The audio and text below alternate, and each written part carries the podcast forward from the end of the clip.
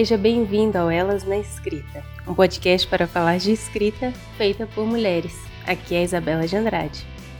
E eu sou a Dia Nobre. Pega a sua máquina de escrever e vem com a gente.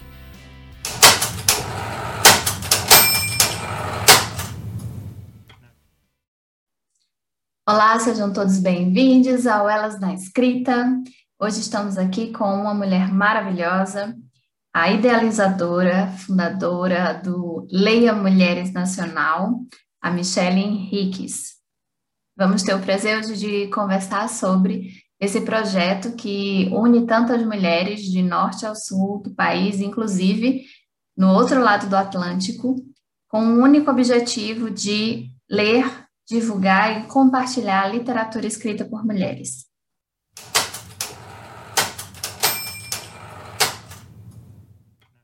Ela é formada em letras, trabalha com livros e ama gatos, segundo todas as suas bios de todas as redes sociais.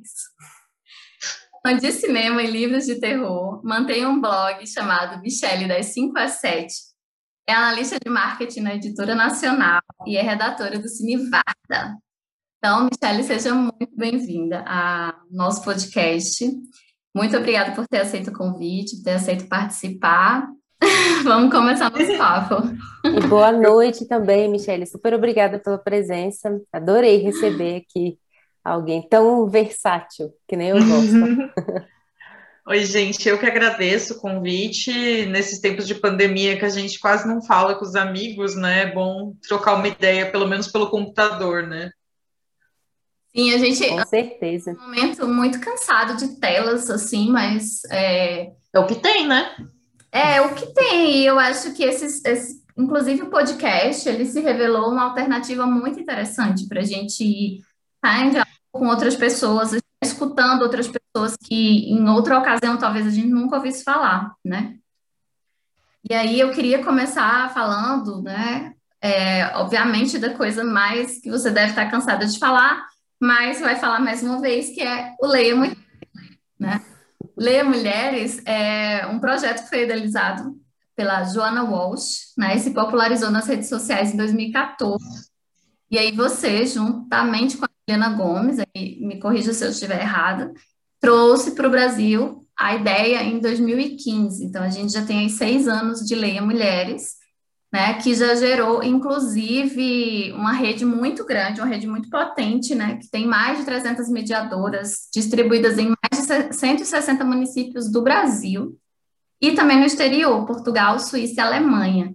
Né? Gerou também este livro, coletânea de contos, vou botar aqui, para Isabela usar no vídeo, né, que tem contos de mulheres, 23 contos de autoras convidadas do Brasil inteiro, e é um projeto que popularizou mesmo a ideia né, de ler mulher como uma prioridade, né, para se é, ter como prática, como hábito, né. Então, conta para gente um pouquinho esse processo né, de trazer o Leia Mulheres e de, de pensar a literatura escrita por mulheres também como uma literatura de, de ponta de lança, digamos assim, no Brasil hoje. Bom, é, como você já citou, né, a Joana Walsh teve essa ideia no final de 2013 para 2014, né, que a ideia era ler mais mulheres durante o ano, né. E eu lembro que quando saiu isso no Twitter, ficou todo mundo assim, nossa, eu nunca parei para pensar nisso. A gente é tão feminista, né, mas nunca parou para pensar nisso.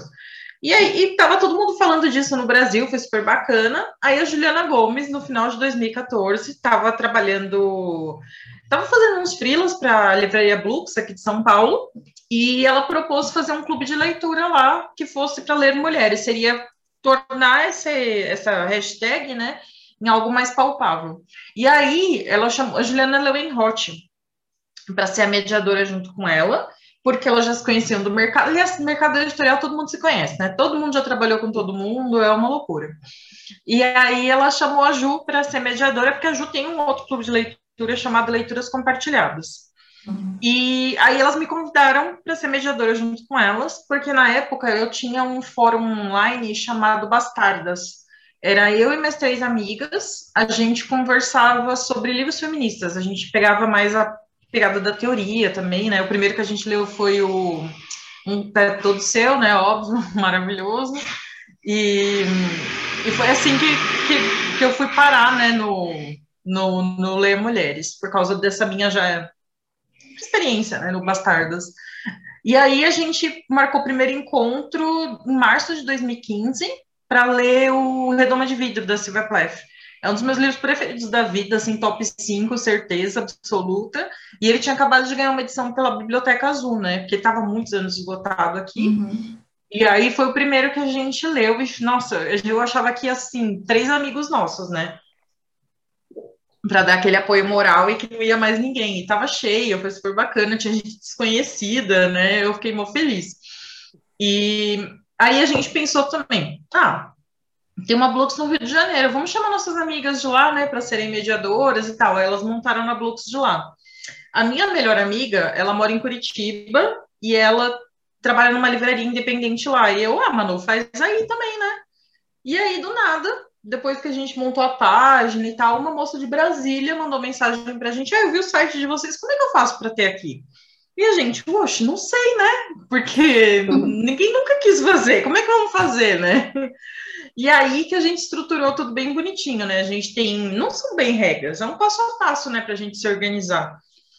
Porque como o nome Leia Mulheres, nós três, eu e as duas Juliana somos responsáveis, a gente meio que precisa saber o que acontece, porque se der algum BO, né, a gente que tem que resolver, né, porque tá no nosso nome. E é isso, tipo, começou a aparecer gente de todo o Brasil. Ah, eu quero fazer aqui, eu quero fazer aqui, como é que faz? Como é que faz? Aí a gente foi se organizando, se organizando, e deu nisso, assim, às vezes eu não tenho muita dimensão do que é o Leia Mulheres, né? Porque a minha tarefa é responder e-mail, botar nome no site, revisar uma resenha de alguma mediadora que quer publicar lá, é, pegar um livro de uma autora independente para conhecer, porque assim, é, não é em todo clube que a gente consegue ler autor independente, porque às vezes não tem exemplar suficiente, às vezes a pessoa uhum. não consegue pagar o valor, né? Porque livro tá caríssimo, a gente sabe bem, né? O preço do papel, aquela coisa toda, né? Então eu tento pelo menos ler e postar nas redes e tal, compartilhar, né? Passar, porque não dá pra gente ler todas as mulheres que a gente gostaria, né? Porque felizmente, Infelizmente tem muitas. não. é, felizmente tem várias, né? Pelo menos isso, né? Então, acho que é isso, gente. Eu comecei a falar desenfreadamente aqui. E acho que é isso. Ah, aí umas moças de Portugal mandaram mensagem pra gente que queriam fazer lá, e a gente, nossa, que coisa, né? Aí vieram moças da Suíça e tem uma moça, acho que da Espanha, mandou e-mail esses tempos e tal. E uma curiosidade só. É, um dia eu estava lá arrumando o sobrenome do site, aí eu olhei assim e falei, mano, só falta um estado para ter Leia Mulheres, que é o Acre. Aí eu fui no meu Facebook, na época que eu ainda usava, eu coloquei assim, seguinte, a gente precisa de um Leia Mulheres no Acre. Quem vai marcar as amigas e tal, né? Aconteceu e agora temos Ler Mulheres em Rio Branco. Que legal. legal. Nossa, e Michelle, acho que você falou que às vezes não tem muita noção da proporção. Eu vejo Ler Mulheres com uma proporção muito grande, porque inclusive acho que foi, foi meio que um ponto de, de partida assim, para várias iniciativas que vieram depois. Tanto que eu me identifiquei muito quando você falou no início, quando começou a surgir no Twitter, começou até a surgir os primeiros clubes, que eu mesma comecei a pensar, né? Eu já li, eu já estava ali começando a, a, trabalhar como escritora e tudo. Eu, aí eu parei para pensar, caramba, quantos livros de homens na minha estante, como assim? E aí aquilo que com o tempo foi também me dando a vontade de ler mais mulheres, começou com até um, um desafio pessoal. Eu comecei a frequentar o Ler Mulheres lá de Brasília, é, comecei a participar das reuniões, e aí um tempo depois isso se transformou na vontade de criar o meu projeto, Elas na Escrita né, que eu escrevia e estava lendo mais mulheres e quis compartilhar. E eu vi que a partir do Ler Mulheres foram surgindo muitas iniciativas, sabe? Eu acho que isso foi polinizando, foi meio que um pontapé inicial, nem sei se vocês têm tanto essa dimensão, mas eu acho que ajudou muito a crescer. e aí queria saber um pouco até como que é esse retorno para vocês hoje, de vocês verem ah, uma iniciativa que começou tão despretensiosa, né? Tipo, ah, vou bora juntar com as amigas para a gente fazer né, esse clube, trazer para cá, e que hoje teve esse retorno tão positivo, né? Como vocês veem esse resultado, como que, se, que é o retorno para vocês de outras mulheres, de outras escritoras, se vocês acham que isso tem realmente incentivado o mercado de alguma maneira. Bom, eu acho que a... Desculpa, Oi. desculpa, Michelle. Só antes de você responder, porque eu quero dar o meu depoimento como escritora, que já em dois grupos do Leia Mulheres. legal! Foi. O, com o meu livro Todos os Meus Humores, que é uma poesia que é a coisa mais difícil, inclusive, de entrar em clube, porque, enfim, poesia, né? É, é, são poemas, prosas poéticas e tal, e é muito difícil. Eu, eu frequentava Leia Mulheres aqui, de Petrolina, e, e geralmente eles preferem, os grupos preferem romances, né? Tem uma história, enfim, você consegue debater. Então, eu fiquei, assim, muito feliz, porque eu participei do grupo da... Eu fui lida no grupo daqui, do Leia Mulheres Petrolina, e no Leia Mulheres Remígio, da Paraíba. E daram, eu fiquei assim, uai, como? E, e eu fiquei nada e tipo, meta, meta de uma escritora, ser lida em algum grupo de mulheres, assim, eu tenho certeza. Com certeza. É que é, é, um, é coisa, uma coisa muito potente, sabe? Nesse último, inclusive, a gente meio que se tornou terapia, as pessoas começaram a falar, porque o meu livro fala de saúde mental também, e esse que eu estou lançando agora também fala muito de loucura, dessa coisa da loucura, da maternidade e tal. São dois temas que me obsessionam. E emocionante, assim, eu ouvi das mulheres, ah, a gente vai trazer você de novo para ler o seu outro livro. É muito emocionante, sabe, assim. Eu vou dar um depoimento como participante antes de falar tudo, né? É, a Fabrina Martinez, ela é minha amiga de algum tempo, de internet, assim, até a gente se conhecer pessoalmente. E ano passado ela lançou um livro chamado Sabendo que És Minha, pela Jandaíra, uhum. né? E ela me pediu para fazer a releitura crítica e para escrever a orelha. Então eu acompanhei tudo, desde que esse livro estava no Word, sabe? E eu ficava, não, muda essa palavra, não, não sei o que, chatíssima, né? Aí depois eu ajudei ela na divulgação do livro, escrevi release, faz isso, faz aquilo e tal, né? Aí fizeram Leia Mulheres na cidade que ela é mediadora do livro dela, né? Teve um momento que eu contei que tava todo mundo chorando. E eu, claro, né, desinvestada lá chorando e tal. Porque é isso, cara. Eu acho que a melhor coisa do Leia Mulheres, para mim e para todo mundo que participa, é essa coisa de tornar, tirar o escritor do pedestal, né? Porque quando a gente lia só os homens brancos, hétero, chato pra caralho, Sim. Era aquela coisa, o escritor lá em cima e a gente aqui embaixo, admirando e tal, né? E com as escritoras contemporâneas não é assim, cara. Eu tenho várias no WhatsApp, eu tenho a dia no WhatsApp. Olha aí, eu tenho uma escritora no meu WhatsApp, sabe? e, sei lá, cara, é, eu terminei o livro da Aline Valé que eu mandei uma mensagem para ela para contar o que eu tinha achado. Isso é muito mágico, sabe? E, sei lá, quando a Aline Bey, Aline Bey, eu mandei mensagem para ela, Aline, saiu seu livro novo, parabéns, né? Ela, ah, eu vou gravar um livro, vou gravar um vídeo para ler mulheres, sabe? Fico até arrepiada de lembrar disso aqui. Então, isso é muito mágico, sabe? Tipo, como aproxima e torna a escritora uma pessoa normal, com um talento gigantesco, né? Que botar uma história, um poema no papel não é fácil, mas é, é sensacional essa coisa de poder trocar uma ideia e falar: por que, que você fez isso no livro? Eu, eu fiquei triste, né? Isso é muito sensacional. Mas bom, você tinha falado, vocês tinham perguntado de começo, de tudo e tal. Eu não tenho noção do tamanho, isso é óbvio, não tenho. Quando alguém fala ah, que lê mulheres, eu, ai, gente, lê mulheres, né? É uma coisa tão normal da minha Meu vida. clube. Oi? Quando você, quando você ouve, você deve ter uma sensação só de falar, ah, é meu clube. Exato. É o meu clube que não acontece há mais de um ano, por causa da pandemia, que a gente não quis fazer online, porque muitas pessoas que frequentam o de São Paulo não têm acesso a um, a um dispositivo, né, para poder participar. Então, resolvemos parar para depois poder voltar, né? E assim, eu não tenho noção nenhuma, só quando alguém fala, ah, vou fazer um TCC sobre ler mulheres, eu, quê? Aí, ah, eu preciso te entrevistar, eu, quê? Como assim, né? Eu sou, e quando eu tenho noção do, da grandeza, é quando tem treta, né, gente? Aí eu, eu me divirto, né? Quando é marca querendo usar nosso nome, gente querendo ganhar dinheiro em cima da gente, aí é, eu percebo que o negócio é grande. Mas infelizmente não do lado bom, né? Bom, é, a melhor coisa do Leia Mulheres para mim, além disso, das escritoras, foi as amizades que eu fiz. Uma das minhas melhores amigas eu conheci porque ela leu sobre ler mulheres num jornal, tipo um jornal do bairro, né, com as notícias. Aí ela foi no clube, ela me adicionou no Facebook, eu quero ser sua amiga. Eu, vamos ser amiga. A gente já trabalhou junto, a gente até hoje assim se fala todo dia e tal, né? Então isso para mim é muito sensacional. E vocês também devem ler desde criança, que nem eu, né? E sei lá, quando eu tinha meus 12 anos, que eu lia Sidney Sheldon, essas coisas, porque não tinha o YA na minha época. Se tinha, não havia. Classe... É, Eu, não, comigo era Sidney Sheldon, Agatha Christie e Stephen King. Isso eu leio Eu já não gostava tanto do Sidney Sheldon, eu lia Daniela Steele, Dan, li Agatha Christie, super, e Anne Hyde. Uhum. Leitora super Tinha o, o Harold Robbins também, que era um Sidney Sheldon mais baixaria ainda, né?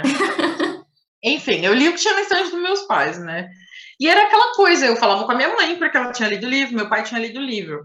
E aí na escola tinha as... ninguém lia os livros da, da, escola porque era obrigatório, e eu lia porque eu gostava, e aí eu, as pessoas colavam de mim, e eu colava delas na matemática porque eu nunca entendi nada, né? Enfim, e sempre foi essa coisa muito eu li e acabou, sabe? Aí veio, sei lá, agora eu vou denunciar a minha idade. Eu fiz um fotolog de livros, que eu postava lá os, os livros que eu lia no fotolog, sabe? É, Mas sempre foi uma coisa. Oi? Eu também tive Fotolog. Então, conheci a Manu, minha melhor amiga, no Fotolog em 2003, né? Entenda. e, e sei lá, tipo, agora ler Mulheres é diferente, porque você lê um livro já pensando que você vai conversar com as pessoas sobre ele. E hum. Quando eu vou fazer uma mediação, eu vou lendo o livro e anotando coisas que eu acho que podem puxar assunto, né? Que tem hora que fica aquele silêncio, né? Sepulcral eu fico, ai meu Deus do céu, vamos tirar. Geralmente eu faço piada ruim nessas horas, porque é meu jeito de sair do silêncio climão, né? Mas é isso, tipo, além disso, é você pensar, nossa, essa parte aqui eu acho que vai dar uma discussão bem bacana, sabe? Então, para mim, isso é muito sensacional. Você lê um livro sabendo que vai ter com quem falar sobre, né? Hoje em dia, é só postar no Twitter e marcar alguma pessoa, ai, você leu isso aqui? E aí também tem essa discussão, né? Mas, gente, eu tô viajando demais ou é isso mesmo? Não, tá super assim? legal. Tá ótimo. Ah, então eu tá vejo bom. que você é muito, inclusive, assim, você tem uma ação muito forte, né, nas mídias, assim, você também é analista de marketing da Editora Nacional, já, já trabalhou em outras editoras também, e aí você está sempre compartilhando muita coisa, assim, e como é, é agora, nesse momento, inclusive, que a gente está vivendo de pandemia, né, que está aí esse, o mercado editorial principalmente para os autores independentes. Que é que você, como é que você vê esse cenário? Hein? Ah, só uma coisa que a Isabela falou antes do, do impacto do Leia no mercado, né? Uhum. Eu acho que o Leia Mulheres fez bastante coisa nisso, porque assim, gente, são mais de 300 mulheres cobrando coisas agora de editora, cobrando coisa de evento, sabe? Sempre vai ter uma mediadora do Leia Mulheres enchendo o saco de quem tá fazendo bosta, sabe? Uhum. É, por exemplo, um homem branco começa a falar de livros escritos por mulheres e não cita Leia Mulheres. Vai ter uma mediadora que vai lá comentar. E o Leia Mulheres, eu amo, né? Pelo menos isso a gente é bem unida. Então, eu acho assim, a gente tem bastante influência nisso, porque a gente começou a ver mais editora publicando mulheres. Teve um resgate de autoras clássicas, Júlia Lopes de Almeida, Maria Firmino dos Reis, novas edições da Carolina Maria de Jesus, estão é, se redescobrindo escritores, sei lá, Carolina Nabuco ganhou nova edição, é, a Moinhos agora que está trazendo latino-americanas, eu tinha lido, sei lá, uma, uma da Nicarágua, uma da Argentina e uma do Uruguai, agora eu tenho uma de cada país, né, da, uma não, várias, né, de cada país em língua portuguesa, então isso para mim é sensacional. E a primeira vez que eu me dei conta de que o Leia Mulheres tinha causado alguma coisa foi um dia que eu entrei na Livraria Cultura, falecida Livraria Cultura aqui de São Paulo, e tinha uma mesa só de escritoras. E era tipo em 2016, 2017. Eu nunca tinha visto isso na minha vida. Nunca. Nunca tinha visto uma mulher em destaque que não fosse um best-seller, né? E aí eu fiquei assim: olha só, acho que a gente está causando alguma coisa aí, né? E comecei a ver também mais mulheres nas mesas de debate, porque assim, mulheres são, por estatística, né? São as que mais leem são as que menos publicam, as que menos mediam mesas, as que menos organizam eventos, a me, que menos, por exemplo, você citou negócio do mercado editorial, né? Quase não tem mulher em cargo de liderança em editora. Ainda continuam sendo os homens, aquela coisa toda, né? Então, eu acho que nessas pequenas coisas a gente vai vendo que a gente deu uma bagunçadinha do bem, né? Agora, sobre o mercado nesse momento, cara, é tudo online agora, né? Eu lembro que em 2018 eu trabalhava numa editora, no marketing também, e a gente ficava pensando em ação em ponto de venda, né? É, colocar aquelas, sabe, tipo um quadrado com a capa do livro né, na quina da, da mesa para fazer a divulgação, uhum. né? Agora não tem mais isso, né? Mesmo que as, as livrarias estejam abertas e tal, as pessoas não estão indo mais para passear. Sei lá, eu acho que hoje em dia a pessoa vai, entra, compra e sai, né? Ela não fica mais olhando. Eu fico pensando então, que talvez um, do, um, dos mais difíceis, desculpa te cortar, mas até continuar essa pergunta, que, que eu fico pensando que, por exemplo, o lançamento, geralmente para escritores que estão começando, escritores menores, é o ponto mais importante, né? Porque é quando você consegue chamar aquelas pessoas e a pessoa já foi no lançamento, ela geralmente vai adquirir o livro, porque está ali com você, vai autografar. Então eu fico pensando como deve ser mais difícil, né? Essa parte do lançamento sem o, o presencial. É, eu tenho três amigas que lançaram livros assim no meio da pandemia. A Morgana Kretzmann, ela lançou o Alpó ano passado, a própria Fabrina, a Monique Malcher lançou também o Flor de Gume. Flor de Gume. É, eu até participei de um clube de leitura, de leitura, com ela online esses tempos, e a gente até brincou, né? Que a gente vai fazer uma grande festa para todas as autoras se reunirem eu não sei se vocês conhecem aqui em São Paulo que tem o Memorial da América Latina, ele tem um Sim. grande espaço aberto, né? Aí a gente falou que vai fazer uma barraquinha para cada autora, para fazer o lançamento de todas juntas, com direito a abraço, aquela coisa toda, né? Então, agora pensando no meu trabalho, eu acho que o maior desafio agora é pensar em como fazer isso online sem ficar chato, porque, gente, uhum. live tá muito difícil, as pessoas ficarem. Às vezes eu tenho live de amiga minha que eu amo de paixão, mas eu não consigo, porque eu já fico o dia inteiro na frente do computador. Eu faço um monte de curso. Aí os meus textos que eu quero escrever para o Cine Vardar, que eu quero escrever para o meu blog, eu tudo o tempo inteiro no computador. Tem horas que eu só quero olhar para o teto, abraçar seu gato e esquecer que existe internet, sabe? Exato.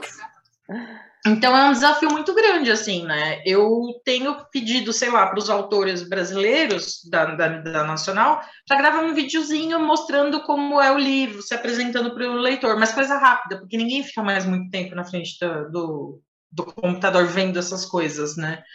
Então, todo dia eu tenho que pensar numa uma coisa que chame atenção, que seja diferente e tal, né?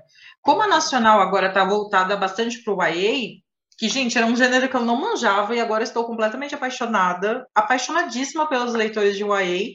Eu até brinquei esses dias. O Leia Mulheres tem essa coisa de ler mulheres, né? O YA já foi longe, eles já passaram disso. Agora é ler pessoas com deficiência, pessoas assex assexuais. Eles vão pensando em questões assim que estão anos luz na frente, né? Então eu sempre critiquei o jovem e agora tenho que dar o braço a torcer. Mas é, o que eu tenho visto agora é bastante a humanização, né, pelo computador. Então, eu passo o dia inteiro trocando mensagem no Twitter com o leitor, pelo Instagram, tipo, mais do que a imagem, é tipo, você gostou do livro? Me conta o que você achou e tal, né? É isso que eu tenho visto, porque a gente tá com saudade dessa coisa, né, de sentar com um amigo, tomar Sim. um café. Não existe mais isso, né? Então, é o que eu tento fazer na internet para vender o livro e trazer curiosidades, né? Tipo, esses dias a gente vai lanç, lançou o livro quando ele, agora que ele se foi, de Elizabeth Acevedo, que é uma de paixão. E aí eu tenho feito threads no Twitter contando é, ah, vocês sabiam que a escritora, ela é filha também de pais da República Dominicana, assim como a personagem dela e tal. O que, que você achou? Você já leu outro livro parecido como esse, parecido uhum. com esse, né? E é o jeito. E você que acompanha, você tem achado que essas ações, né, que se reinventou, tanto escritor, pessoal de editora, todo mundo se reinventando. Você acha que elas têm conseguido suprir, equilibrar, ou tá dando, ou deu, você notou alguma diferença grande, assim, de venda, de alcance, ou tem um lado, esse lado positivo que você falou de alcançar mais gente? Olha, eu acho que o ponto positivo é que, por exemplo, quando você faz um lançamento aqui em São Paulo, né? Eu fiz um lançamento do livro, só vai vir gente de São Paulo. Uhum. E aí, fazendo na internet uma conversa, uma live, ou uma entrevista gravada, alguma coisa, né? Uma pessoa que está ali em Manaus consegue assistir, entendeu? Então, isso que é legal. E fazer uma pergunta para o escritor, né? É. Aquela Eu acho que toda. a pandemia, ela trouxe isso, assim, de, de diante de todo o cenário terrível que nós estamos vivendo, e eu tenho refletido muito sobre isso, assim, que o pior não é a pandemia. A pandemia, enfim, pandemias acontecem. Historicamente, houveram várias pandemias. O grande problema é a gestão dessa crise, né? Não é a pandemia, a doença em si. A doença acontece, como aconteceu historicamente, temos várias pandemias na história. E só que o problema é como isso tudo está sendo gestado e que está, inclusive, alargando o nosso espaço, né? O, aliás, desculpa, o nosso tempo né, de, de isolamento e de medidas sanitárias, etc. Mas se a gente pode dizer que esse momento trouxe algo bom, para mim, foram essas conexões que a gente começou a criar de aproximação de pessoas que estavam em lados opostos, literalmente, do país, né? Como você falou, gente do Acre, gente do, de Manaus e tal. É, eu conheci a Monique Malcher também nesse esquema, assim, de internet, né? Então, a gente vai aproximando pessoas nesse momento, e eu acho que isso foi muito potente. Nesse sentido, acho que se a gente pode tirar algo bom eu fico Foi brincando isso, assim. com, com o Cris, que a gente, a gente se mudou para São Paulo em 2019 e buscando justamente isso. Eu estava em Brasília, né? E Cris é ilustrador, eu sou jornalista, trabalho na área cultural e de escrita. A gente falou, então vamos para São Paulo para a gente conseguir estar mais próximo do mercado, dos eventos, das aulas, dos cursos. Aí chegou 2020 online, eu falei, pô, nem precisava ter vindo para São Paulo.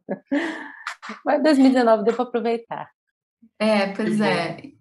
E aí, pensando então nessa, nisso que você estava falando, né, de que eles ainda não ocupam espaços no mercado, ainda ocupam, não ocupam espaços em vários lugares dentro aí da produção de livros, né? Quero trazer uma coisa meio polêmica que aconteceu essa semana, foi a lista do jornal Rascunho, que você deve ter ouvido falar, né? É, essa eu perdi. Você perdeu? Não, nossa. Vamos, vamos Perdi essa. Então. amiga, eu também tô trabalhando tanto que eu, eu não. É, eu só trabalho. Minha vida é trabalhar, fazer comida e cuidar é, dos gatos, né? Essa semana eu fiquei muito por fora de, de rede social e de site, eu tô meio avoada. Aí então, vamos lá. Essa semana isso, saiu. Eu vou trazer um panorama aí para vocês. Essa semana saiu no jornal, jornal Rascunho, com uma lista do Luiz Rufato, no, na qual ele traz os 35 grandes romances que ele já leu na vida dele. Ele fechou aí em 1990, se eu não me engano, mas dos 35 grandes romances só tem quatro mulheres. E isso causou uma revolução lá no Facebook. Muitas mulheres, a Mariana Belize, inclusive, que, é, que tem um blog. Ah, eu vou lá depois. Resenhas. Eu também da, super. É, tem, eu vou passar para vocês aí os links. É, ela tem um blog de resenhas, de, fala muito sobre literatura feminista e literatura produzida por mulheres, né? Uma galera começou a, a criar novas listas só de obras de mulheres, né? E aí eu fiquei com isso na minha cabeça muito essa semana, porque como que é possível, né? É, por mais que não tivessem tantas mulheres publicadas, ok. Mas tinha muitas mulheres para aquele momento, né? E inclusive no cenário nacional, a gente pode citar assim de cabeça pelo menos umas cinco, como Lígia, Hilda, Cassandra Rios, Clarice Lispector, né? Tem, tem uma galera, Raquel de Queiroz, enfim, tem muita gente. Dá para ser meio a meio, mas que o que muitas autoras estão questionando é não tinha muita mulher, ou você não se interessa pela literatura escrita por mulheres porque entende que essa literatura ainda é menor, né? E aí eu acho Exato. que isso que o Ler Mulheres faz de, por exemplo, trazer um cronograma anual, colocando lá, vamos ler em tal mês uma mulher do norte, em tal mês uma mulher LGBT, em tal mês uma mulher PCD.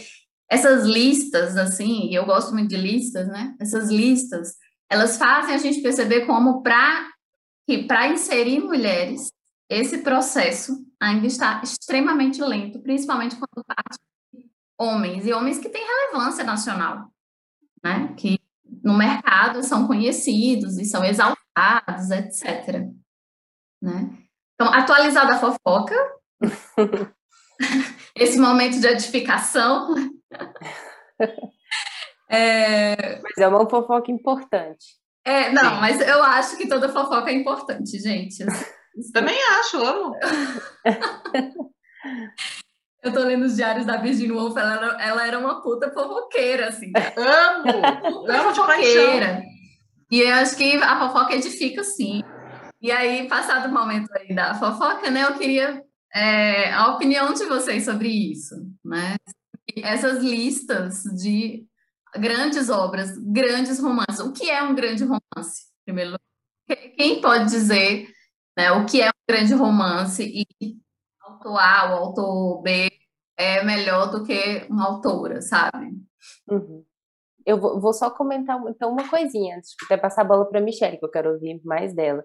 Eu acho que isso esbarra talvez até numa questão de que por um tempo, por hoje a gente fala muito a livros escritos por mulheres, porque a gente sabe que quando a gente fala é, a literatura feminina, né, por muito tempo teve uma conotação bem pejorativa, e isso me lembrou muito essa lista, porque eu acho que vinha, era como se existisse a literatura, que era a literatura feita por homens, e essa era a literatura, e existia essa literatura feminina que às vezes, não sei, era escrita para mulheres, e aí vinha um pouco essa notação de ser menor, né, de não serem os grandes livros, não ser a grande literatura.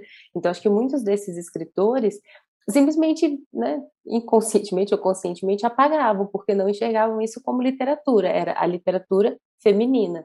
Aí eu vejo muito por isso, assim, que é o que a gente tem conseguido aos pouquinhos tentar mudar essa, essa conotação desses livros escritos por mulheres. Bom, você falou que você não precisa comentar. Você acha que eu perdi a oportunidade de falar mal de homem, né? É... eu vou contar quatro casos muito rápidos. E acho Exatamente. que, inclusive, puxando até seu, né, disso que você está falando do assunto, hoje em dia acho que nem talvez é tanto uma desculpa de falar que é só o que chega, Quer dizer, ok, igual você falou, tem equipes muito grandes que obviamente vão fazer um marketing muito maior, mas hoje em dia tem tanta iniciativa que está divulgando livro na internet, nem, e, tipo, de tantos tipos, de tantos clubes e tantos blogs e tantas páginas, que eu acho que é até difícil não, não chegar nada em outras pessoas, né? Mas seguindo. Pois é. Mas, bom, pensando nessa polêmica da lista dos livros, né, que escritos por mulheres, né, não precisa ir muito longe, acho que faz 15 dias foi aniversário do Bob Dylan, né? E alguém lançou lá a lista dos livros preferidos dele. Nenhuma mulher. Nenhuma mulher, eu vi. Nenhuma. E assim, cara, você tem que ser muito escroto para você separar essa coisa de mulher e tal, né? Que nem eu citei. A Mary Shelley, ela escreveu uma das histórias mais aterrorizantes do terror que virou Sim. a cultura pop. A pessoa pode não ter a mínima ideia de quem é a Mary Shelley, mas ela sabe quem é o Frankenstein. Sim. E, aliás, ela acha errado, porque o monstro não se chama Frankenstein. Frankenstein é o criador. É. Mas na cultura pop, tá ali o Frankenstein. Todo mundo sabe quem é.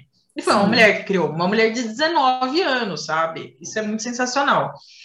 Mas, enfim, é, eu acho que é puro machismo isso de não, não ter lido livros escritos por mulheres. Eu lia muitos homens antigamente porque era o que estava na livraria realmente. Eu não fazia pesquisa, mas não tinha internet na minha época, sabe? Eu lia a uhum. revista entre, lin entre linhas, entre livros. Acho que era entre livros a revista que eu lia. E tinha o programa Entre Linhas da Cultura também, que falava dos livros escritos por homens. Claro, eu sabia quem era a Cristina César, eu sabia quem era a, a Hilda Hilst, mas eu lia, eu lia muita Agatha Christie também, né, que, uhum. que, tinha na casa da minha mãe, aquela coisa toda. Mas eu nunca tinha parado para pensar nessa coisa da importância, né? E, cara, eu virei muito a fiscal agora de ver se tem mulheres nas listas. Se não tem, eu não confio na pessoa. Pronto. Teve uma. uma... É. É, eu acho, eu acho um ótimo, um ótimo padrão, assim. Tem que ter algum, tem que ter mulher na lista. Não só quatro, não. É cinco, gente, não é nem 10% do direito, sabe? Sim. Pois é. E não só na literatura, no cinema também, porque no Cine Vardar eu escrevo de filmes dirigidos por mulheres. No The Witching Hour, que é meu canal de terror, é um canal de terror, de filmes de terror dirigidos por mulheres. É o nicho do nicho do nicho. que nem eu. Ai, gente, sério, eu tô com camiseta de terror aqui, é meu gênero preferido, aquela coisa toda. Mas não tem gente mais escrota do que o fã de terror. Porque eles acham que só homem fez, só existe George Romero, só existe os grandes diretores e tal, né? Sendo que, sei lá, em 1950 tinha uma mulher fazendo um filme aterrorizante de, de cara perseguindo pessoas na estrada lá na década de 50, e o da Lupino maravilhosa, sabe? Então é isso. Parece, eu vou ter que discordar de você. Assim, eu acho que pior que o fã de terror é o escritor contemporâneo que entende a alma das mulheres. E que escreve sobre o próprio pinto o tempo inteiro. Nossa, odeio profundamente. Nossa Senhora. Eu, eu adorei que você tweetou isso, assim. Eu disse, nossa, eu penso muito isso, cara. E o terror é um, um gênero que eu gosto muito, mas é, é, realmente muito dominado, né? Os fóruns, esses lugares muito dominados por homens. E do tipo, aqueles homens que ficam testando a, o seu nível, né? Ah, mas você já assistiu isso? Ah, mas se você assistiu, você sabe quem dirigiu? E ficam fazendo essas perguntas capciosas, assim, para saber se a gente realmente entende do que está falando, né? Nossa, Dia, deixa sabe... eu fazer só um comentário a partir disso. Hoje, desculpa, Tia, eu tô toda Imagina. hora lembrando de uma, de uma coisa, gatilhos, gatilhos. é porque tinha um trabalho meu lá em Brasília, e toda vez que eu falo isso eu me lembro. Aí tinha um colega meu de trabalho que sentava do meu lado, e eu estava na época que eu estava começando a falar mais de livro na internet. Eu tinha outro projeto chamava o Ciclorama, mas estava começando a falar muito de literatura e livros lá. E às vezes eu postava lá inocentemente meus livros que eu tinha lido, eu falava, ah, aqui minhas leituras do mês, aqui os livros que eu vou ler, eu estava postando. E ele era bem metido a cult. Ah, enfim, né, demais, era uma editoria de cultura, não estou com saber onde é. E aí, então, o pessoal era bem assim, e aí ele ficava me testando, vira e mexe, ele chegava para mim do nada e falava, você leu esse tanto de livro mesmo? Tipo, eu ficava assim, li. Ele, ai, nossa, é porque eu fico olhando, né? Parece que você lê tanto, daqui a pouco eu tenho que ler mais. Eu falei, não, mas não é uma competição, não. E aí, vira e mexe, ele me perguntava exatamente isso. Você conhece fulano? Você já leu ciclano? E às vezes alguém que eu não conhecia. Eu, não, não conheço. Ele, mas como assim? tipo, você não gosta de livros e literatura? E aí, aquilo era horrível. Ele ficava me testando muito, porque era a época que eu estava começando a escrever, falar de livro, ele ficava querendo me colocar à prova. Tipo, quem é você com essa cara aí que, que que jamais pode ser escritora. Uma vez eu fui num clube de leitura X, acabou, e aí falaram assim: vocês querem falar alguma coisa? Aí eu fui convidar as pessoas a irem no Leia Mulheres, né? Um cara chegou em mim e falou assim: ah, eu não vou porque eu não leio livro de mulher. Aí eu falei: o que, que o senhor gosta de ler? Ah, ficção científica. Eu falei: então, quem inventou o gênero foi uma mulher, né? Mary Shelley, uhum. Frankenstein, aquela coisa toda, né? Silêncio, o cara saiu andando e me deixou lá. É, terceiro causa. É, ano passado eu escrevi uns textos para um livro de terror dos, de, de, de, filmes de terror dos anos 80. Vieram com uma lista de 100 filmes para escolher quais eu queria falar. Dois eram dirigidos por mulheres. Aí eu falei que baixaria é essa, pelo amor de Deus. O que que eu ouvi? Ah, eu não conheço filmes de diretoras. Aí eu falei, você já ouviu falar num negócio chamado Google e IMDB? Internet Movie Database? É só você procurar. Em cinco minutos eu sentei, fiz uma lista e mandei, tá, vou falar desses aqui. Sei lá, mandei uns 30 filmes, sabe? Então, e é o último caso, né? Que uma vez um conhecido meu falou que só lia livros da Companhia das Letras e da Todavia porque eram os que chegavam nele. Gente, é óbvio que é o que chega nas pessoas, porque as editoras são grandes e têm verbas e grandes equipes de marketing que conseguem, né? E eu não estou desmerecendo as duas. Eu acabei de ler o livro da Carmen Maria Machado, da companhia, que é maravilhoso, a Todavia tem um catálogo impecável.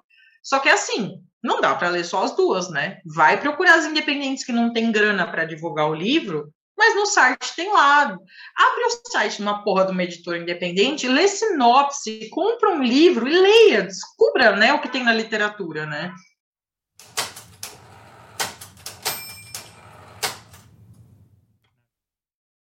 Michele, conta pra gente como você fez então para articular essas duas paixões, né?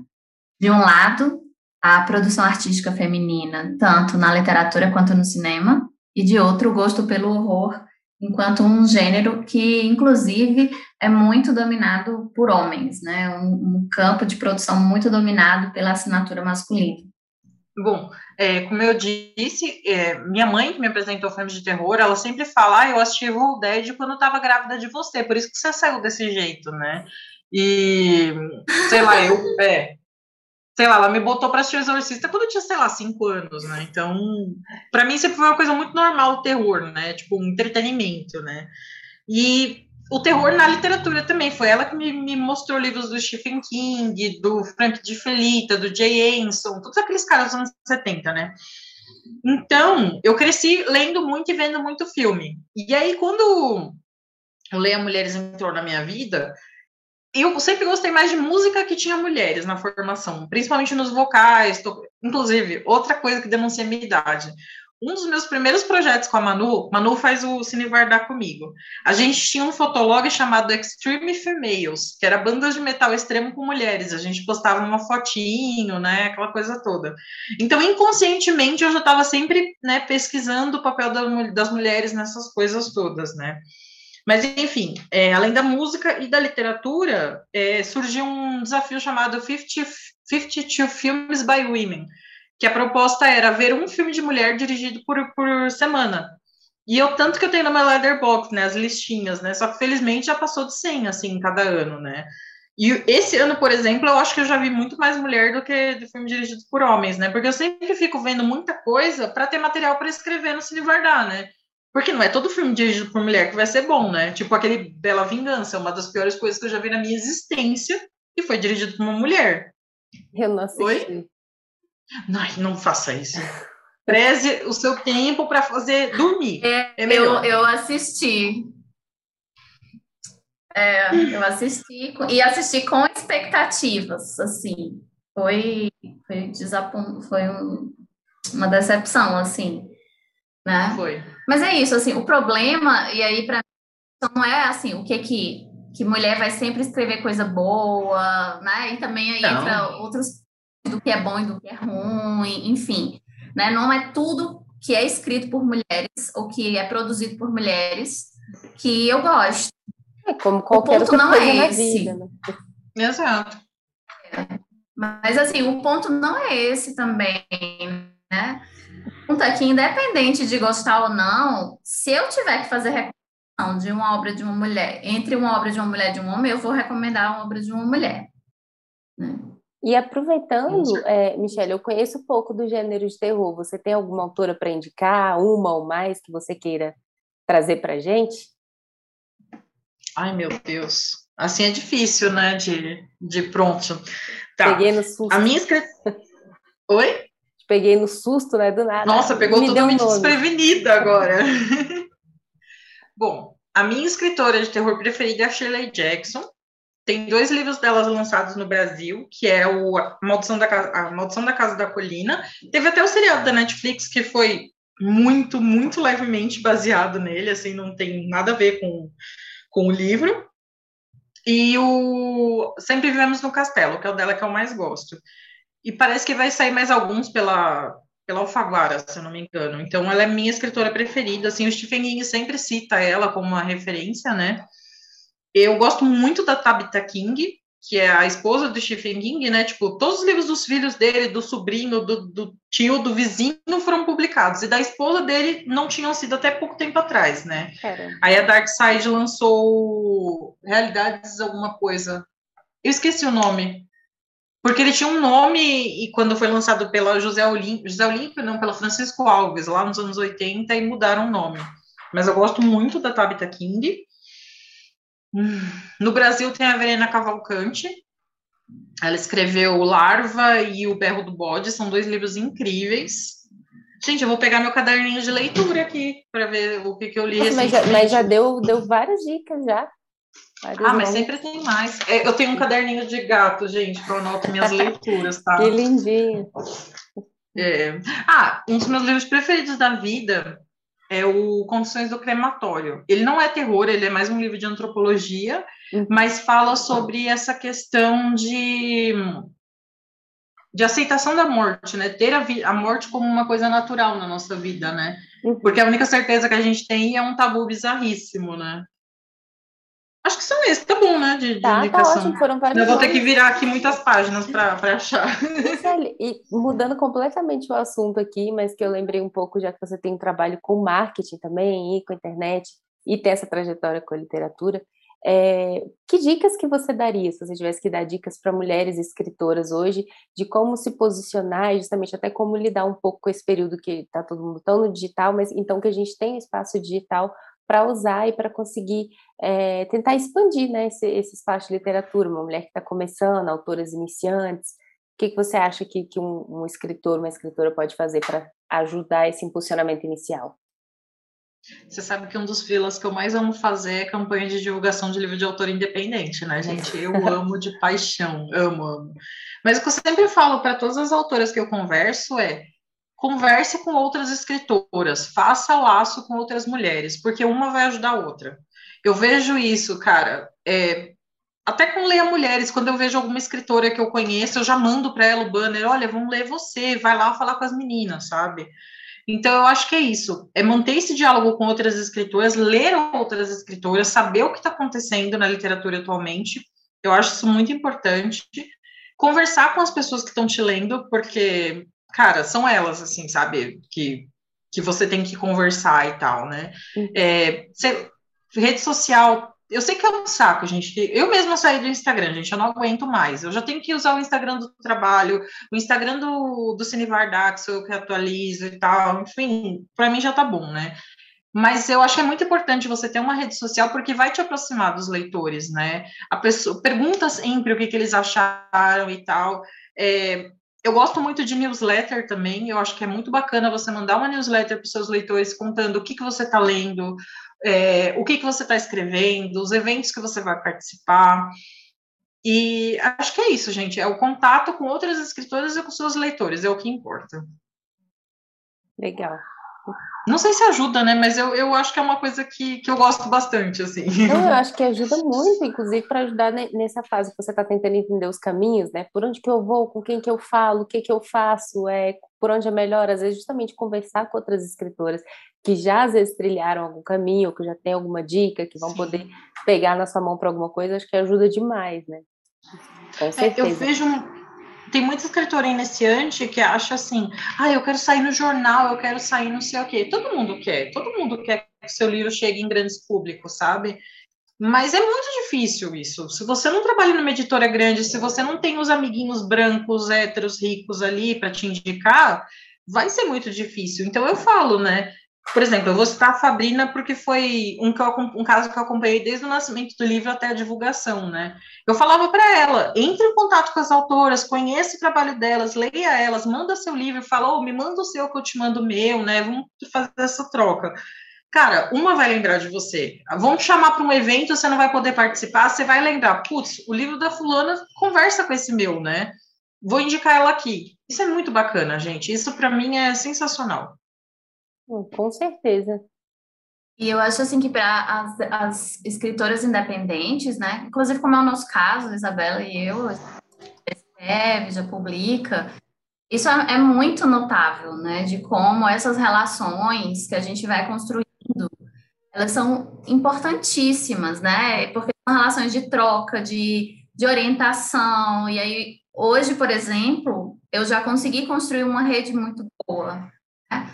E hoje eu recebo pessoas assim no meu direct lá perguntando como faz isso, como faz aquilo, né? E isso é, é eu acho Leia assim, meu livro, sabe? Hã? Já recebe mensagem de gente falando leia meu livro. Uhum. Sim, justamente, né? E, e eu acho que é isso assim que é fundamental, é como essas relações elas, quando são feitas de uma forma realmente né, é, interessante, honesta, recíproca, eu acho fundamental, né? Elas são muito potentes, eu acho, né? E é muito legal que isso me lembra algo importante, que a gente estava até pensando um pouco esses dias, que é de que o espaço de uma autora não anula o espaço de outro, isso em relação a, a, projetos Exato. também, né? Que às vezes a gente pensa, ai meu Deus, é, tem aquela menina que tem um projeto de, tipo isso, mulheres contemporâneas na literatura. É minha arqui-inimiga aqui, a gente tem que competir. Não é, às vezes, se vocês se juntarem ali para fazer alguma parceria, alguma coisa, vai ser muito melhor, vai, as duas vão se impulsionar. Então, acho que é tirar um pouco esse, esse receio de perder o lugar, né? Eu, uma coisa só que me irrita muito é quando querem ganhar dinheiro em cima de um projeto feito por mulheres, sabe? É, ah, sim, lá, mas, a... mas, aí não, é, sem ser parceria, né? Sim, sim. Não, para mim tem que aparecer um monte de clube de leitura mesmo, um monte de projeto de mulheres que escrevem, mulheres que leem, mulheres que bordam, mulheres que tem que se juntar mesmo, sabe? Porque ensinaram a gente a brigar o tempo inteiro, ensinaram a gente a competir uma com a outra. Gente, eu não tenho saco para isso. Eu quero ficar de boa com todo mundo, sabe? Menos com médica negacionista, né? É, é. Essa aí não há sororidade que, que aguente, né?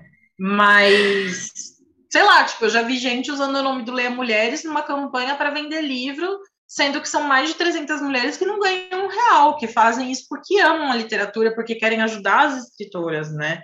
E uma Sim. outra coisa que eu, que eu pensei também, né?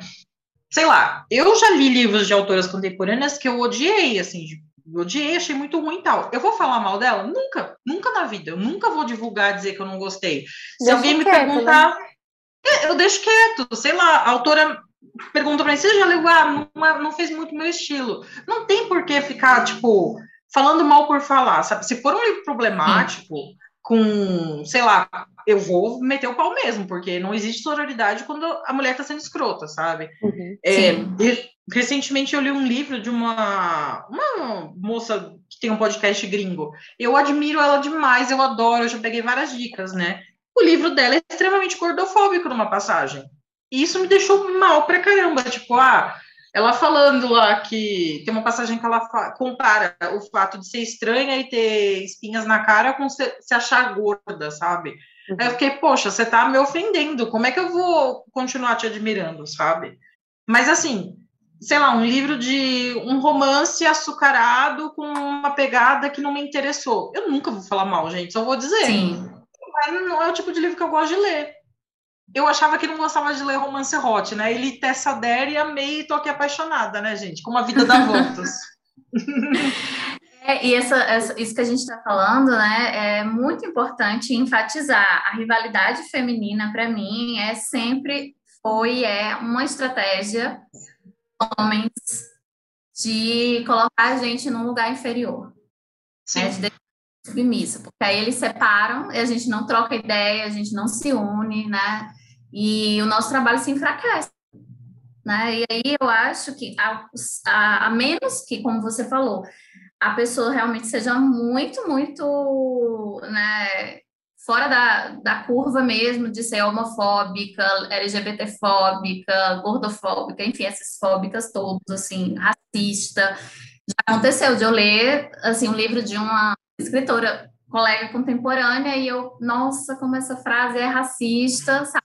Sim. E eu simplesmente não divulgo o livro. Eu li e não posto. Inclusive, eu parei muito, assim, de, de postar é, livros, eu posto, assim, geralmente eu posto no início do mês os livros que eu li no mês passado, e eu realmente eu tiro aqueles que, eu, que não foram assim tão interessantes para não falar, porque eu acho melhor, como você falou, é melhor não falar do que falar mal, principalmente para autoras que estão iniciando, né? Porque eu, como autora iniciante que não sou conhecida, é, e sei como é difícil divulgar o trabalho, sei como é difícil a gente se colocar, requer muita coragem você botar a cara no mundo, a cara a tapa, e aí leia meu livro, me dê uma chance, essa coisa toda, né? É, não, tô, não tenho interesse nenhum em fazer isso com outras autoras.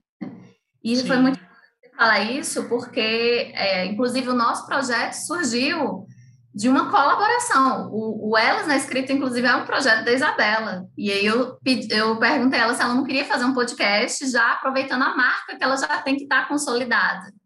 Né? E é, isso é uma troca que tem sido, assim, inclusive, esse ano tem salvado a gente muito, pelo menos eu falo por mim, né? Tem salvado muito essas conversas que a gente está estabelecendo e que é esse, isso que a gente está criando, né? Então, é, é muito importante reforçar isso, né? Ô, Polly, eu falando aqui no mudo, eu ia falar que foi incrível para mim, porque eu estava há tempos querendo criar o um podcast, eu tenho elas na escrita, que estava no site, estava no Instagram, em outros espaços, e estava enrolando, estava enrolando.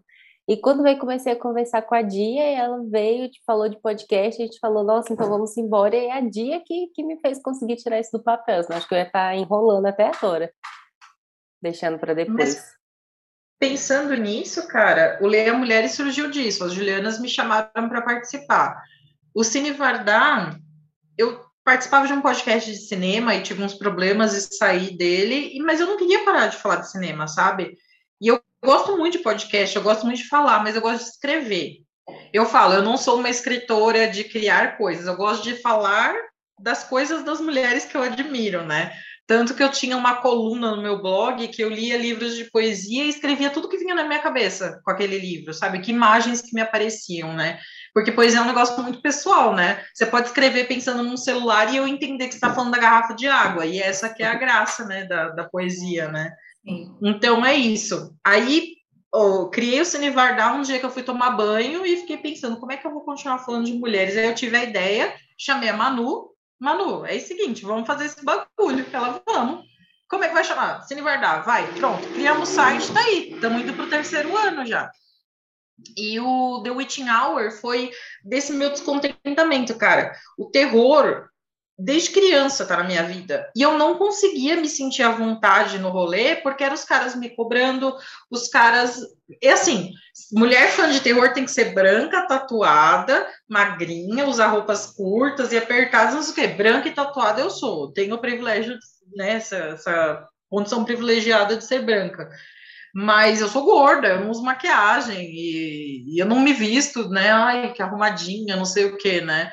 Então eu não tinha espaço, porque eu não era nenhum dos caras, porque eu nunca vou compactuar com o que os caras falam, e eu nem era o modelo de como tem que ser uma fã de terror. E isso é até uma discussão que eu tenho com a Manu, que é muito engraçada. A Manu tem uma posição de ocupar espaços, e eu acho extremamente válido. É que eu não tenho paciência, eu não tenho saco. Então eu crio espaços, é o que eu gosto de dizer, né? Então, eu estava com a minha amiga Jéssica depois de um filme que a gente foi no cinema ver, e aí o metrô estava fechado, já a gente pegou um Uber e a gente falando do filme, né? Vamos fazer um podcast de filmes de terror dirigidos por mulheres? Aí ela, vamos. Aí a gente fez o podcast, aí a gente não sabe editar podcast, aí a gente foi para o YouTube e a gente posta vídeo sem editar, porque é isso aí, mas a gente se diverte, né? E é o nicho é do nicho, a gente tem Exatamente, que nem vocês falaram, que está fazendo muito bem para vocês essas conversas, né? Gravar esses vídeos com a Jéssica e com algumas convidadas, inclusive, dia que você falou que gosta de filme de terror, você já se sinta convidada a gravar com a gente para a próxima temporada. Isabela, se assistir algum ah, filme também quiser conversar com a gente, vamos. E, é isso, cara. É, também tem as minhas amigas do Querido Clássico, eu não participo tanto, né, porque não dá tempo de fazer tudo, né, mas sempre que eu leio ou vejo alguma coisa clássica, eu super já quero escrever para elas postarem também. E é isso, cara, é uma ajudando a outra. Vocês viram vendo, cada projeto é com uma amiga e vai me chamando, eu vou me enfiando, porque uma tem que ajudar a outra e divulgar a outra, cara. É, é assim que vai funcionar. Faz, né? É muito difícil de fazer sozinha. Mas, Michelle, o papo de hoje foi ótimo. Adorei conversar com você sobre todos esses temas. Foi muito legal que foi tudo se entrelaçando, a literatura, o terror e o marketing. e, de novo, super obrigado pela presença. Eu ia pedir para você indicar alguns livros para finalizar e filmes, mas você já indicou vários aí durante o podcast, então se quiser dar alguma última diquinha só para fechar, que a gente sempre encerra indicando algum livro, filme ou série, é, tá. pode deixar algum aí e a gente já finaliza. Tá, eu vou indicar um filme, um livro e uma série, muito rapidamente. Legal. O livro, eu vou indicar o Agora que ele se foi, da Elizabeth Acevedo, porque eu não conhecia o YA, eu li esse livro e eu fiquei encantada e desesperada e comecei a ler mais o YA por causa dele. Era um gênero que eu tinha super preconceito e que besteira, né? Um filme é o Shirley, que ele é baseado na vida da Shirley Jackson, só que com um tom fantasioso. E série, eu não vejo muita série, mas eu revejo Twin Peaks todo ano, então assistam Twin Peaks. Twin Peaks, eu tô, eu assisti, a, a, quais as antigas são duas temporadas, porque tem uma, uma nova. Isso, foi, dos anos eu 90. assisti a primeira, é. aí a segunda, acho que é a segunda que é a mais longa, né? Eu, eu é. até a metade eu parei, eu tenho que voltar, porque ela, ela é muito grande, porque eu quero chegar é, na, eu... na nova. Eu amo ah, é. E você citou a Shirley Jackson, ela é uma das minhas escritoras de terror sim, favoritas também. Né? Uhum. Realmente leio e eu tenho vontade de escrever depois que eu termino de ler, sabe? Inclusive, terror é um gênero que eu quero me aventurar futuramente, assim. Não competente agora, mas futuramente eu quero me aventurar em algo assim, como suspense e terror, né? porque inclusive são linguagens, são gêneros, aliás, que estão muito, que são muito dominados por homens e que eu acho que a gente precisa, né, ocupar mesmo esses espaços aí. Com e, certeza. Muito obrigada pela sua participação. Assim, foi muito, muito bom conversar com você. A gente já troca, né, ideias pelo Twitter há algum tempo.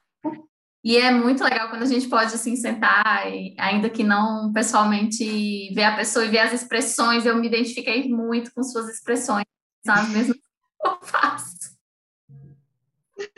Aquela virada de olho, né? Que vai parar atrás da cabeça. É, não, não, eu sou muito, muito transparente nesse sentido.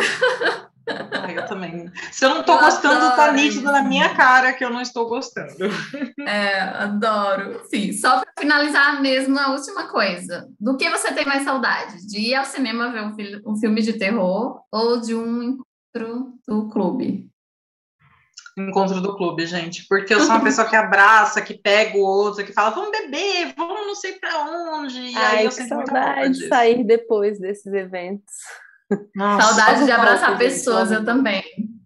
E falar que vai ficar só 15 minutos, aí quando você vai ver, meu Deus, o metrô vai fechar, e aí você tá bêbado, tem que pagar a conta ainda, e tá com vontade de fazer xixi, ai, que loucura. Saudade disso. Ai, bom demais. Então é isso, gente.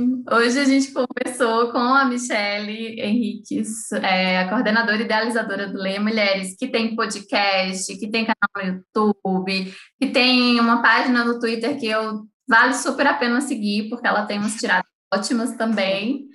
É, e é isso. Escutem aí os nossos episódios, recomendem para os amigos, para as amigas, compartilhem, enfim.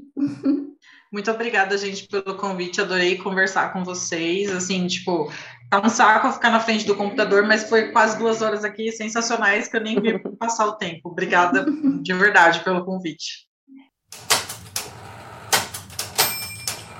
Lembrando que vocês podem seguir a gente no Instagram, nos arrobas Elas na Escrita, Dia.nobre e Isabela de Andrade. A gente espera vocês no próximo episódio. Até logo!